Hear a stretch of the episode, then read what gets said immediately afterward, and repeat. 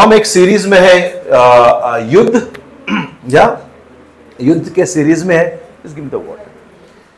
और आज मैं आपको प्रार्थना में युद्ध करने के बारे में बताऊंगा। कुछ कुछ वचनों को देखते हैं जो हमें प्रोत्साहन करता है कि हम प्रार्थना के द्वारा युद्ध करें।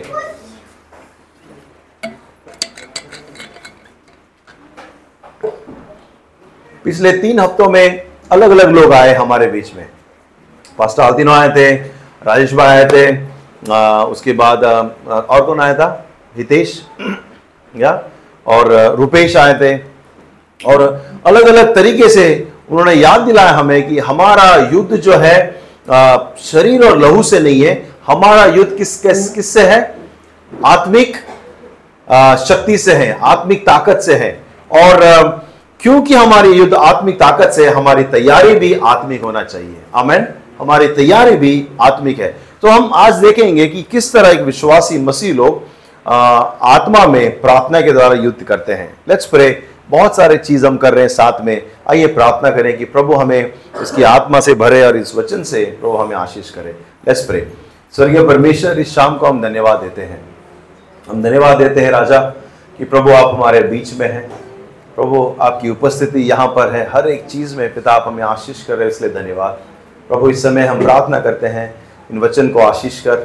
पिता भले थोड़ा समय हम बिताएंगे इस वचन के ऊपर, लेकिन प्रभु आपकी आत्मा हमारे दिल पर पिता मोहर लगा दे इस वचन की, और हमें दृढ़ कर, हमारी अगुवाई कर इस वचन से, यीशु मसीह के नाम से।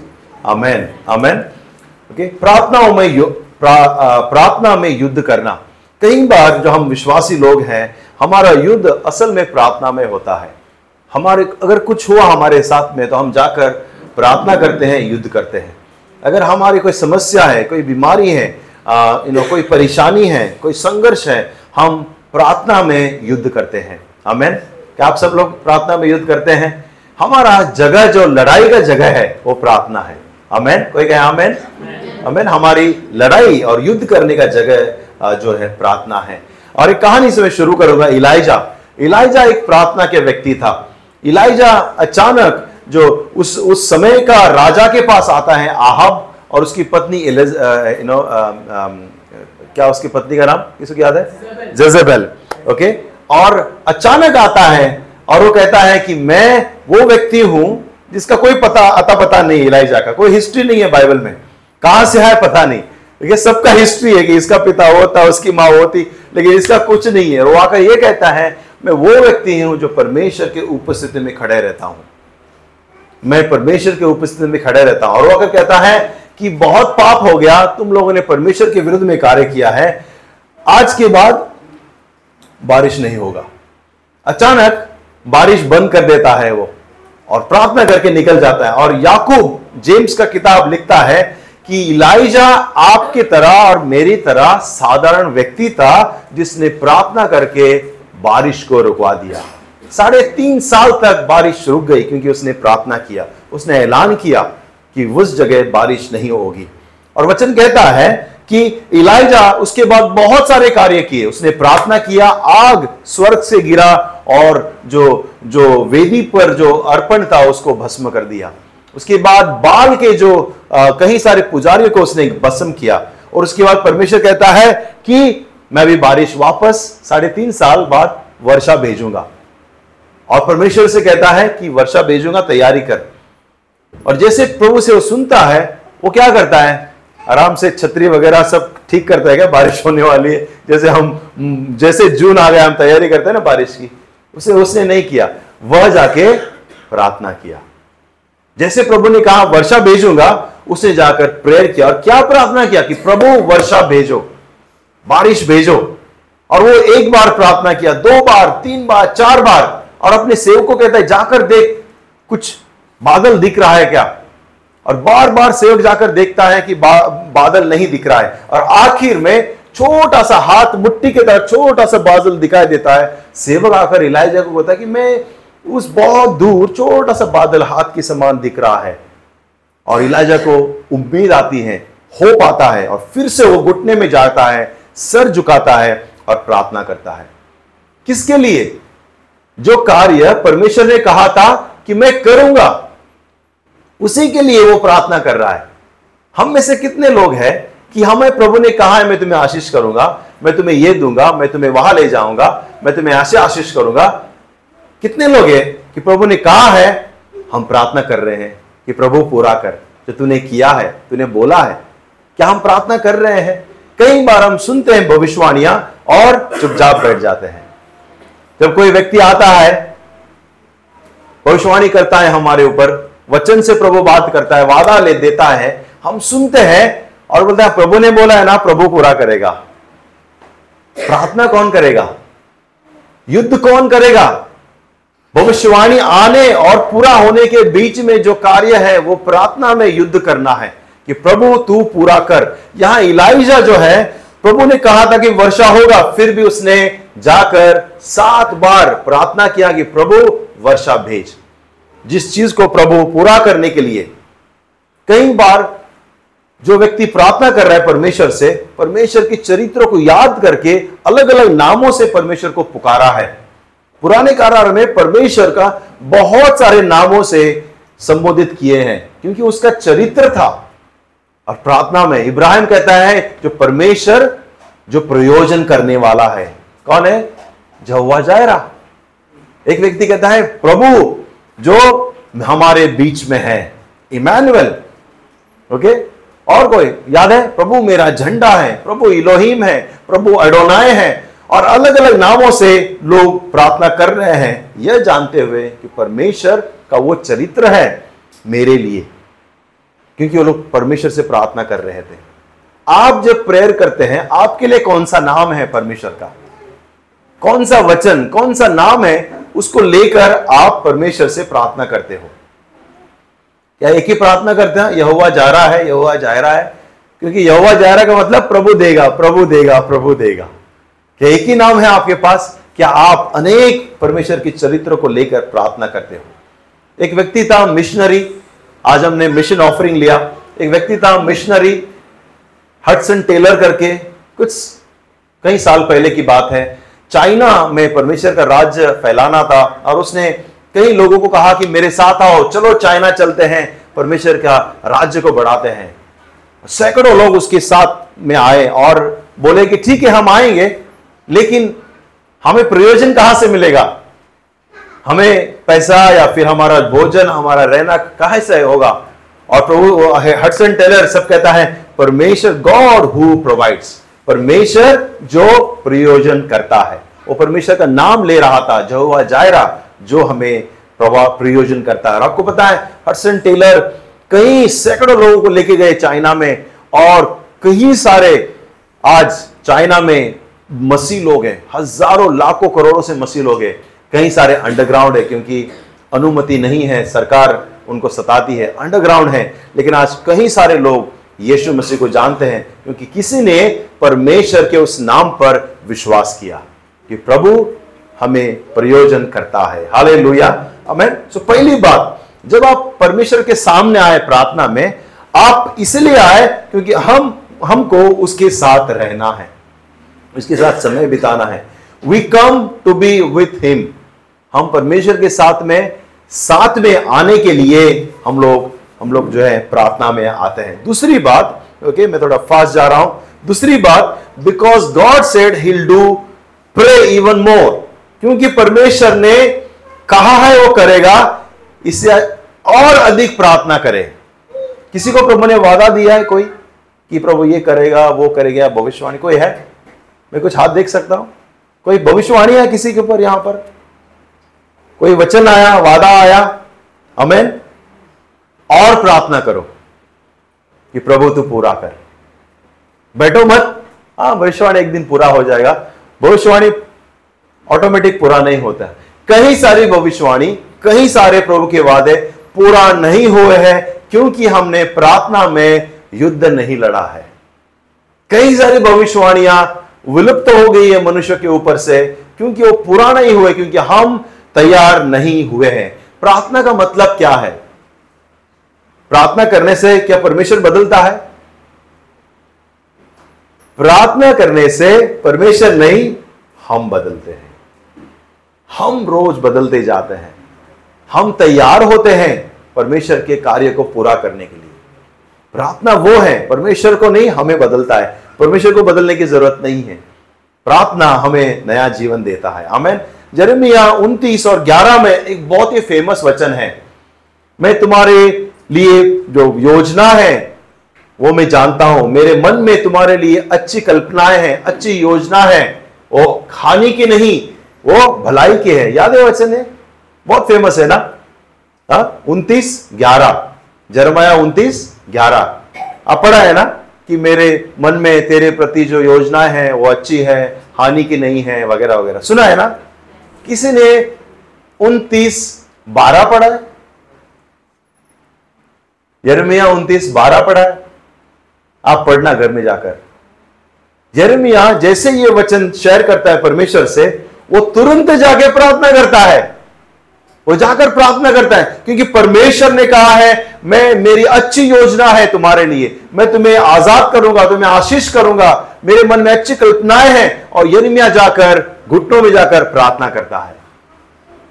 डैनियल की कहानी देखो, डैनियल को पता चला कि परमेश्वर ने इज़राइल को सत्तर साल गुलामी गुलामगिरी में रखा है।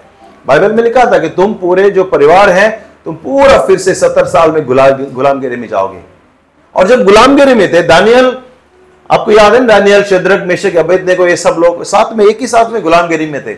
और जब दानियल को पता चला कि ये सत्तर साल गुलामगिरी के खत्म होने वाले हैं और थोड़े ही दिन में खत्म होने वाले हैं, तो वो जाकर ढिंडोरा नहीं पिटा, ये सत्तर साल खलास, हम आजाद होने वाले हैं। उसने ये ढिंडोरा नहीं पिटा। कोई बताएगा उसने क्या किया? इक्कीस दिन प्रार्थना में चला गया, इक्कीस दिन उपवास और प्रार्थना किया दानियल ने। और वह, इसलिए हमें हम हमारे कलीसिया भी इक्कीस दिन की प्रार्थना करते हैं ना, हम लोग उपवास प्रार्थना हर साल, वो डैनियल का स्टाइल है, डैनियल से हमने कॉपी किया है। और इक्कीस दिन उपवास और प्रार्थना में क्यों गया? कि ये जानते हुए कि प्रभु हम सत्तर साल से अब गुलामगिरी से निकलने वाले हैं, प्रभु तू जो बोला है पूरा कर, तो प्रभु ने वादा किया है वो पूरा कर। और प्यारे लोगों, मैं आपको प्रोत्साहन करूंगा, आपके जीवन में कहीं आ, वचन, कोई भविष्यवाणी, कोई इच्छा, कोई आपने आ, प्रभु ने सपना देखा होगा, दिया होगा, कुछ तो आपके दिल में प्रभु ने डाला होगा। बैठो मत, प्रार्थना में युद्ध करो, क्योंकि हमारा जीवन प्रार्थना में युद्ध करना है। आमेन। और तीसरी बात, बी स्पेसिफिक इन प्रेयर, प्रार्थना में विशिष्ट रहे। यही शब्द है विशिष्ट। स्पेसिफिक मतलब विशिष्ट, एकदम केंद्रित रहे, आपको क्या चाहिए। ओके, एक व्यक्ति है साउथ कोरिया का, बहुत बड़ा चर्च का पास्टर था, योंगी चोंग, ओके, बहुत बड़ा। और वो जब छोटा था, चौदह पंद्रह साल का था, तो इस तरह से प्रार्थना कर रहा था कि प्रभु कुछ करो, कुछ करो, मुझे बहुत तकलीफ हो रही है, मुझे बहुत कुछ चाहिए, कुछ करो, कुछ करो। और प्रभु बोलता है उसे, क्या कुछ करो करो? उसको प्रभु बोला, बी स्पेसिफिक, क्या चाहिए तुझे, मांग। फिर वो प्रभु से प्रार्थना करना, प्रभु मुझे एक साइकिल चाहिए, मुझे एक टेबल चाहिए घर में, और एक कुर्सी जिसके नीचे जो है हा? जो व्हील्स होना चाहिए, ओके, ताकि मैं बैठ के पढ़ाई करो, बाइबल पढ़ो, वगैरह वगैरह। और वो फिर स्पेसिफिक प्रार्थना किया। कुछ दिन के बाद एक परिवार बुलाया उसको घर पे, ओके, छोटा सा लड़का अपना, शायद समीर जैसा, बोला आ जाओ। तो गया वो, हाँ आंटी अंकल, तो बोल रहा हम लोग जा रहे हैं, शिफ्ट कर रहे हैं यहाँ से, मेरे बेटे के एक साइकिल है, तू ले ले। और उसके बाद जाते जाते बोला कि ये एक टेबल जो सब शिफ्ट कर रहे थे हम लोग, ये टेबल फिट नहीं हो रहा है गाड़ी में, ये टेबल आप रख लो। और खाली टेबल क्यों, यू उसके एक चेयर भी है जिसका व्हील है, वो भी रख लो। और प्रभु ने जो उसने प्रार्थना किया था स्पेसिफिक, उसे प्रार्थना दिया, उसका आंसर दिया। हालेलुया। आमीन। प्रभु आ, हमारी बारीकियों को देखता है। हम हवा में प्रार्थना ना करें, और उस कहते हैं हवा में हम पंच नहीं मार रहे, हम बहुत ही स्पेसिफिक है, हम बहुत ही स्पष्ट है, हमें क्या जीवन में चाहिए। यू नो, मैं सेमिनार हम लोग ले रहे थे यहाँ पर, मैं और तन्वी, और मैं बता रहा था कहीं युवकों की, आजकल के युवक को पता ही नहीं है कि क्या करना है, क्लैरिटी नहीं है, स्पेसिफिक नहीं है, और उनके कितने सारे दुविधा में हैं। धन्य है वे लोग जिसको पता है क्या करना है जीवन में। Okay, very nice nice. लेकिन बहुत सारे लोग हैं, उनको पता नहीं क्या करना है, कैसे करना है। स्पेसिफिक प्रभु स्पेसिफिक चीजों को देखता है। टेरी वर्गो, कहे हफ्ते हमने टेरी वर्गो को मिला। टेरी वर्गो वो है जो न्यूफ्रंटियर्स के फाउंडर है, ओके। और जो कमीशन है हमारे कलीसिया, हमारा कमीशन जो है, हम छोटा भाग है, इतनी बड़े न्यूफ्रंटियर्स है, ओके। हजारों से कलीसिया है और छोटा हमारे जो कमीशन है छोटा सा भाग है, चौदह में से एक भाग है हम लोग, चौदह एपोस्टल है उसके नीचे। और वो रिटायर हो चुका है। तो गए हफ्ते हमारे साथ थे, हमने साथ में लंच किया और हम बात कर रहे थे और बता रहा था कि वो वो भी ऐसे ही कुछ प्रार्थना कर रहा था, प्रभु कुछ करो कुछ करो। और प्रभु ने बोला स्पेसिफिक बोलो। उन दिनों में नए नए वो सेवकाई में आए थे और उसे पैसे की बहुत जरूरत थी। और प्रभु ने उसको कहा भजन संगीत का एक चैप्टर उठाकर उसके पूरे जो वचन है गिन लो और उतना मैं तुम्हें आशीष करूंगा। और फिर वो भजन संगीत के सबसे बड़ा चैप्टर ढूंढने लगा कि बड़ा हो सके। और फिर वो वो कह रहा था कि वो गिनकर उसने प्रार्थना किया और कुछ दिनों में किसी ने आकर उसको अनुभव दिया कि ये लो, शायद सेवकाई में तेरे लिए जरूरत पड़ेगी। और जो उसने वचन गिनकर लिखे थे उतना ही डॉलर यू नो पाउंड उसके वो मिला था, क्योंकि वो इंग्लैंड में, उतना ही पाउंड उसे आशीष मिला। और वो बता रहा था कि तुम प्रार्थना में you know be specific. Hallelujah, be specific. मैं दो कहानी बोलकर समाप्त करूंगा। एक कहानी है लूक का अठारह में, प्लीज आप लिख के लेना और जाकर यू नो पढ़ना। लूक का अठारह में एक स्त्री है, एक स्त्री जाती है राजा के पास में, और वो राजा जो अन्यायी था, न्यायी नहीं था, लोगों की परवाह नहीं करता था, ना परमेश्वर की परवाह करता था, वो एकदम खड़ूस था। उसको जाकर वो कहती है मेरा न्याय कर, मेरा न्याय कर, बार बार आकर राजा मेरा न्याय कर, मेरा न्याय कर। और वो बोलता है चल कला। उसके बाद फिर से जाती है मेरा न्याय कर, मेरा न्याय कर। फिर उसके बाद फिर बाद में देखेंगे, बाद में देखेंगे। और एक बार एकदम तंग आ गया राजा और बोलने लगा अरे मैं परमेश्वर से नहीं डरता हूं, नहीं लोगों की परवाह करता हूं, लेकिन ये विधवा आकर मेरा नाक में दम करके रखी है और सताते रहती। एक काम करता हूं, इसका न्याय करके छोड़ देता हूं ताकि पीछा छूटे। फिर उसके बाद उसका न्याय कर देता है और उसका पीछा छुड़ाता है। और एक कहानी है लूका ग्यारह में। लूका ग्यारह में एक व्यक्ति, रात का समय है, वो सो रहा है और अचानक उसके दरवाजे पे खटखटाहट होती है। तो खोल के देखता है कि कोई एक प्रवासी, उनका कोई रिश्तेदार दूर से एक प्रवास करके रात को पर पहुंचा है। और वहां कर कहता है कि मेरे को लेट हो गया आने को, कुछ खाने को है क्या? तो कहता अरे हमने तो खाना वाना खा के बर्तन बर्तन धो के सब खत्म हो गए, खाना नहीं है। बोलता है बहुत भूख लगी है। बोलता है एक मिनट, मैं पड़ोसी के पास जाके कुछ रोटी मांग के लेकर आता हूँ। रुको रुको देखो। वो जाता है पड़ोसी को खटखटाता है, बोलता है भाई वो हमारे घर में ना कोई पड़ोसी, मेरा प्रवासी से बहुत दूर से कोई आया है गाँव से, तीन रोटी मिलेगा क्या? वो देखो नंबर भी बोलता है तीन रोटी दो। आप पढ़ के देखो लूक ग्यारह में, बोला तीन रोटी दे दो ना।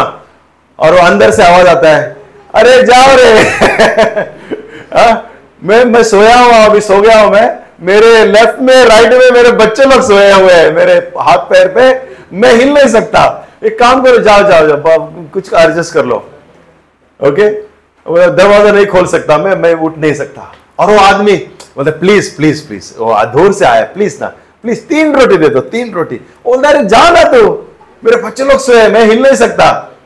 और वो बेशरम की तरह दरवाजा खटखटाते रहता है, तीन रोटी दे मुझे, तीन रोटी दे, मेरा प्रवासी व्यक्ति आया है, उसे खाना खिलाना है, तीन रोटी दे।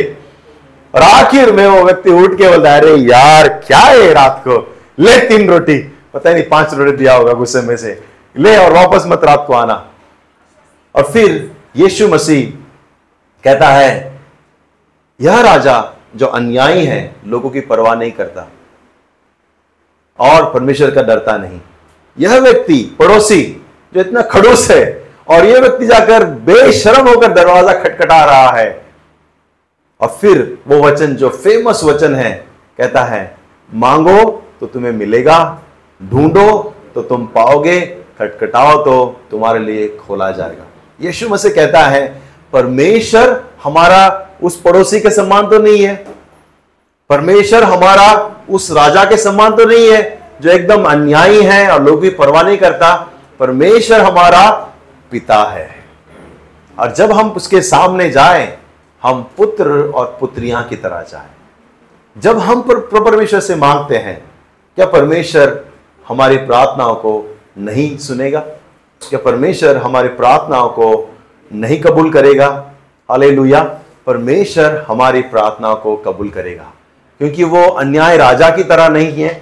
लेकिन हम हम शेमलेस और यू नो एकदम क्या कहते हैं, बिना शर्म होकर दरवाजा खटखटा रहे, उसके समान तो नहीं है। हम राजा के समान, राजा के बेटे के समान प्रभु के सामने जाए। कितने लोग हैं जब आप प्रार्थना करते हैं, यीशु ने सिखाया हमें, उसी तरह करते हैं, हे अब्बा तू जो स्वर्ग में है। या आप कैसे जाते हैं प्रभु के सामने कि प्रभु मैं पापी हूं, मुझे माफ कर, और एक एक गिल्ट के लेकर, यानी कि एक दोष महसूस होकर प्रभु के सामने जाते हैं, या पुत्र के समान और पुत्रियां के समान कैसे आप जाते हैं प्रभु के सामने? बेटे और बेटी के समान चले हम, क्योंकि जब हम एक पापी के समान जाएंगे, शैतान और याद दिलाएगा, हाँ वो उस दिन तूने गलत किया था, उस दिन ऐसा हुआ था तेरे साथ, तूने वो बुरा कहा है, तूने वो बुरा किया है। और हम परमेश्वर के सामने हम जो है हम चेहरा भी नहीं उठा पाएंगे। परमेश्वर के सामने हम पुत्र के समान जाए, इसका मतलब क्या? हम पाप पापों की कबूली ना करें, ऑफकोर्स हमारे विवेक हम साफ रखें और प्रभु के सामने हम कबूली करें, लेकिन हम पुत्र के समान जाए। याद है गुमराह पुत्र, जब उसने गलती किया, उसने बोला कि मैं बेटे के लायक नहीं हूं, मैं भी बेटा करके नहीं रहूंगा पिता के सामने, और उसके सामने मैं नौकर की तरह रहूंगा, ठीक है, मैं भी नहीं हूं। और वो आकर कहता है, डैडी मुझे नौकर की तरह रख लो। लेकिन पिता क्या करता है?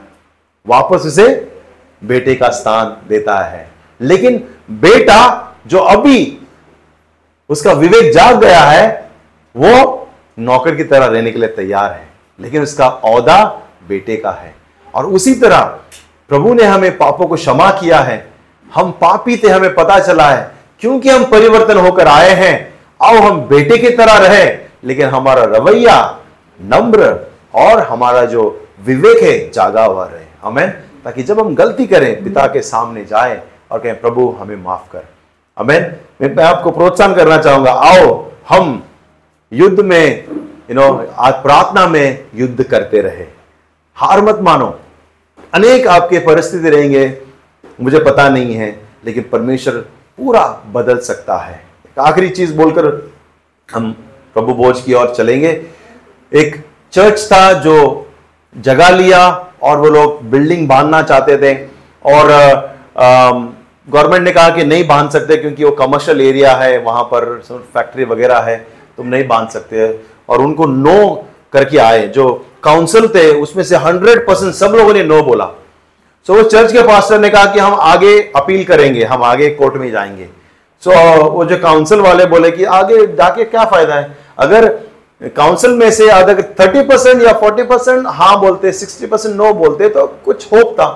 यहाँ पे ट्वेंटी परसेंट भी तेरे को हाँ बोलने के लिए तैयार नहीं, सब के सब नो बोल रहे, क्या फायदा है। और उसने कहा कि एक ही चीज है, हम क्या कर सकते हैं, हम सिर्फ अपील कर सकते हैं, आगे कोर्ट में डाल सकते हैं। तो बोला करो। फिर वो लोगों ने कोर्ट में डाला, और कुछ दिन के बाद वापस जो पूरा नो था वो यस बनकर परमिशन आया। लेकिन आपको पता है, नो पहले आए थे कि परमिशन नहीं देंगे, और बाद में बोला कि ठीक है आप हम परमिशन देंगे, यस। इन दोनों के बीच में क्या हुआ होगा? आमेन। क्या हुआ होगा? प्रार्थना। कलीसिया प्रार्थना कर रही थी, कलीसिया घुटने में थी, कलीसिया कह रही थी कि प्रभु तू कर। और वो काउंसिल जो नो बोल रहे थे, यस बोलकर आए और पूरा हुआ। परमेश्वर हमारी प्रार्थनाओं को लेकर पूरा परिस्थिति बदल सकता है। आपकी जीवन की परिस्थिति आपकी प्रार्थना बदल सकती है। प्रॉब्लम यह है, आज मसीह लोग प्रेयर नहीं करते। यह सत्य बात है। कई मसीह लोग, आप कर रहे होंगे, आप अच्छे मसीह हैं, कई मसीह हैं, उनको पता नहीं प्रार्थना क्या होता है, उनको समय नहीं है परमेश्वर के सामने बैठने के लिए। प्रभु कहता है कोठरी में जा, अकेले में, तू और तेरे पिता के बीच में, और कोई नहीं। यीशु मसीह इतना बड़ी सेवकाई कर रहा था, लेकिन फिर भी वो अपने आप को बाहर निकालता, अलग करता, पहाड़ पे जाता और प्रार्थना करता। इलाइजा, जब प्रभु ने कहा मैं आशीष करने वाला हूं, अपने आप को साइड में लिया, पहाड़ पर गया, प्रार्थना किया। यीशु ने कहा तुम अपने कटो कटोरी नहीं कोठरी में जाना, और जाकर पिता के साथ जो गुप्त में तेरी प्रार्थना सुनता है, प्रार्थना करना। कितने लोग हैं हम लोग, इतना व्यस्त जीवन है हमारा, काम, बिजनेस, बच्चे, एजुकेशन, करियर, यू नो, इतने सारे चीजों से हम भरे हैं। क्या हम अपने आप को बाहर निकाल कर, विद्रॉ करके हम अपने कोठरी में जाते हैं? यहां तो पहाड़ बहुत कम है, पहाड़ पे नहीं जा सकते आप, लेकिन प्रभु कहता है कमरे में जाओ और पिता से बात करो। हमारा युद्ध उस कमरे में है। क्यों हम हारे हुए जीवन बिताते हैं मसीह लोग? क्यों? क्योंकि हम लोग युद्ध लड़ने लड़ नहीं रहे हैं प्रार्थनाओं में। क्या मैं सच बोल रहा हूं?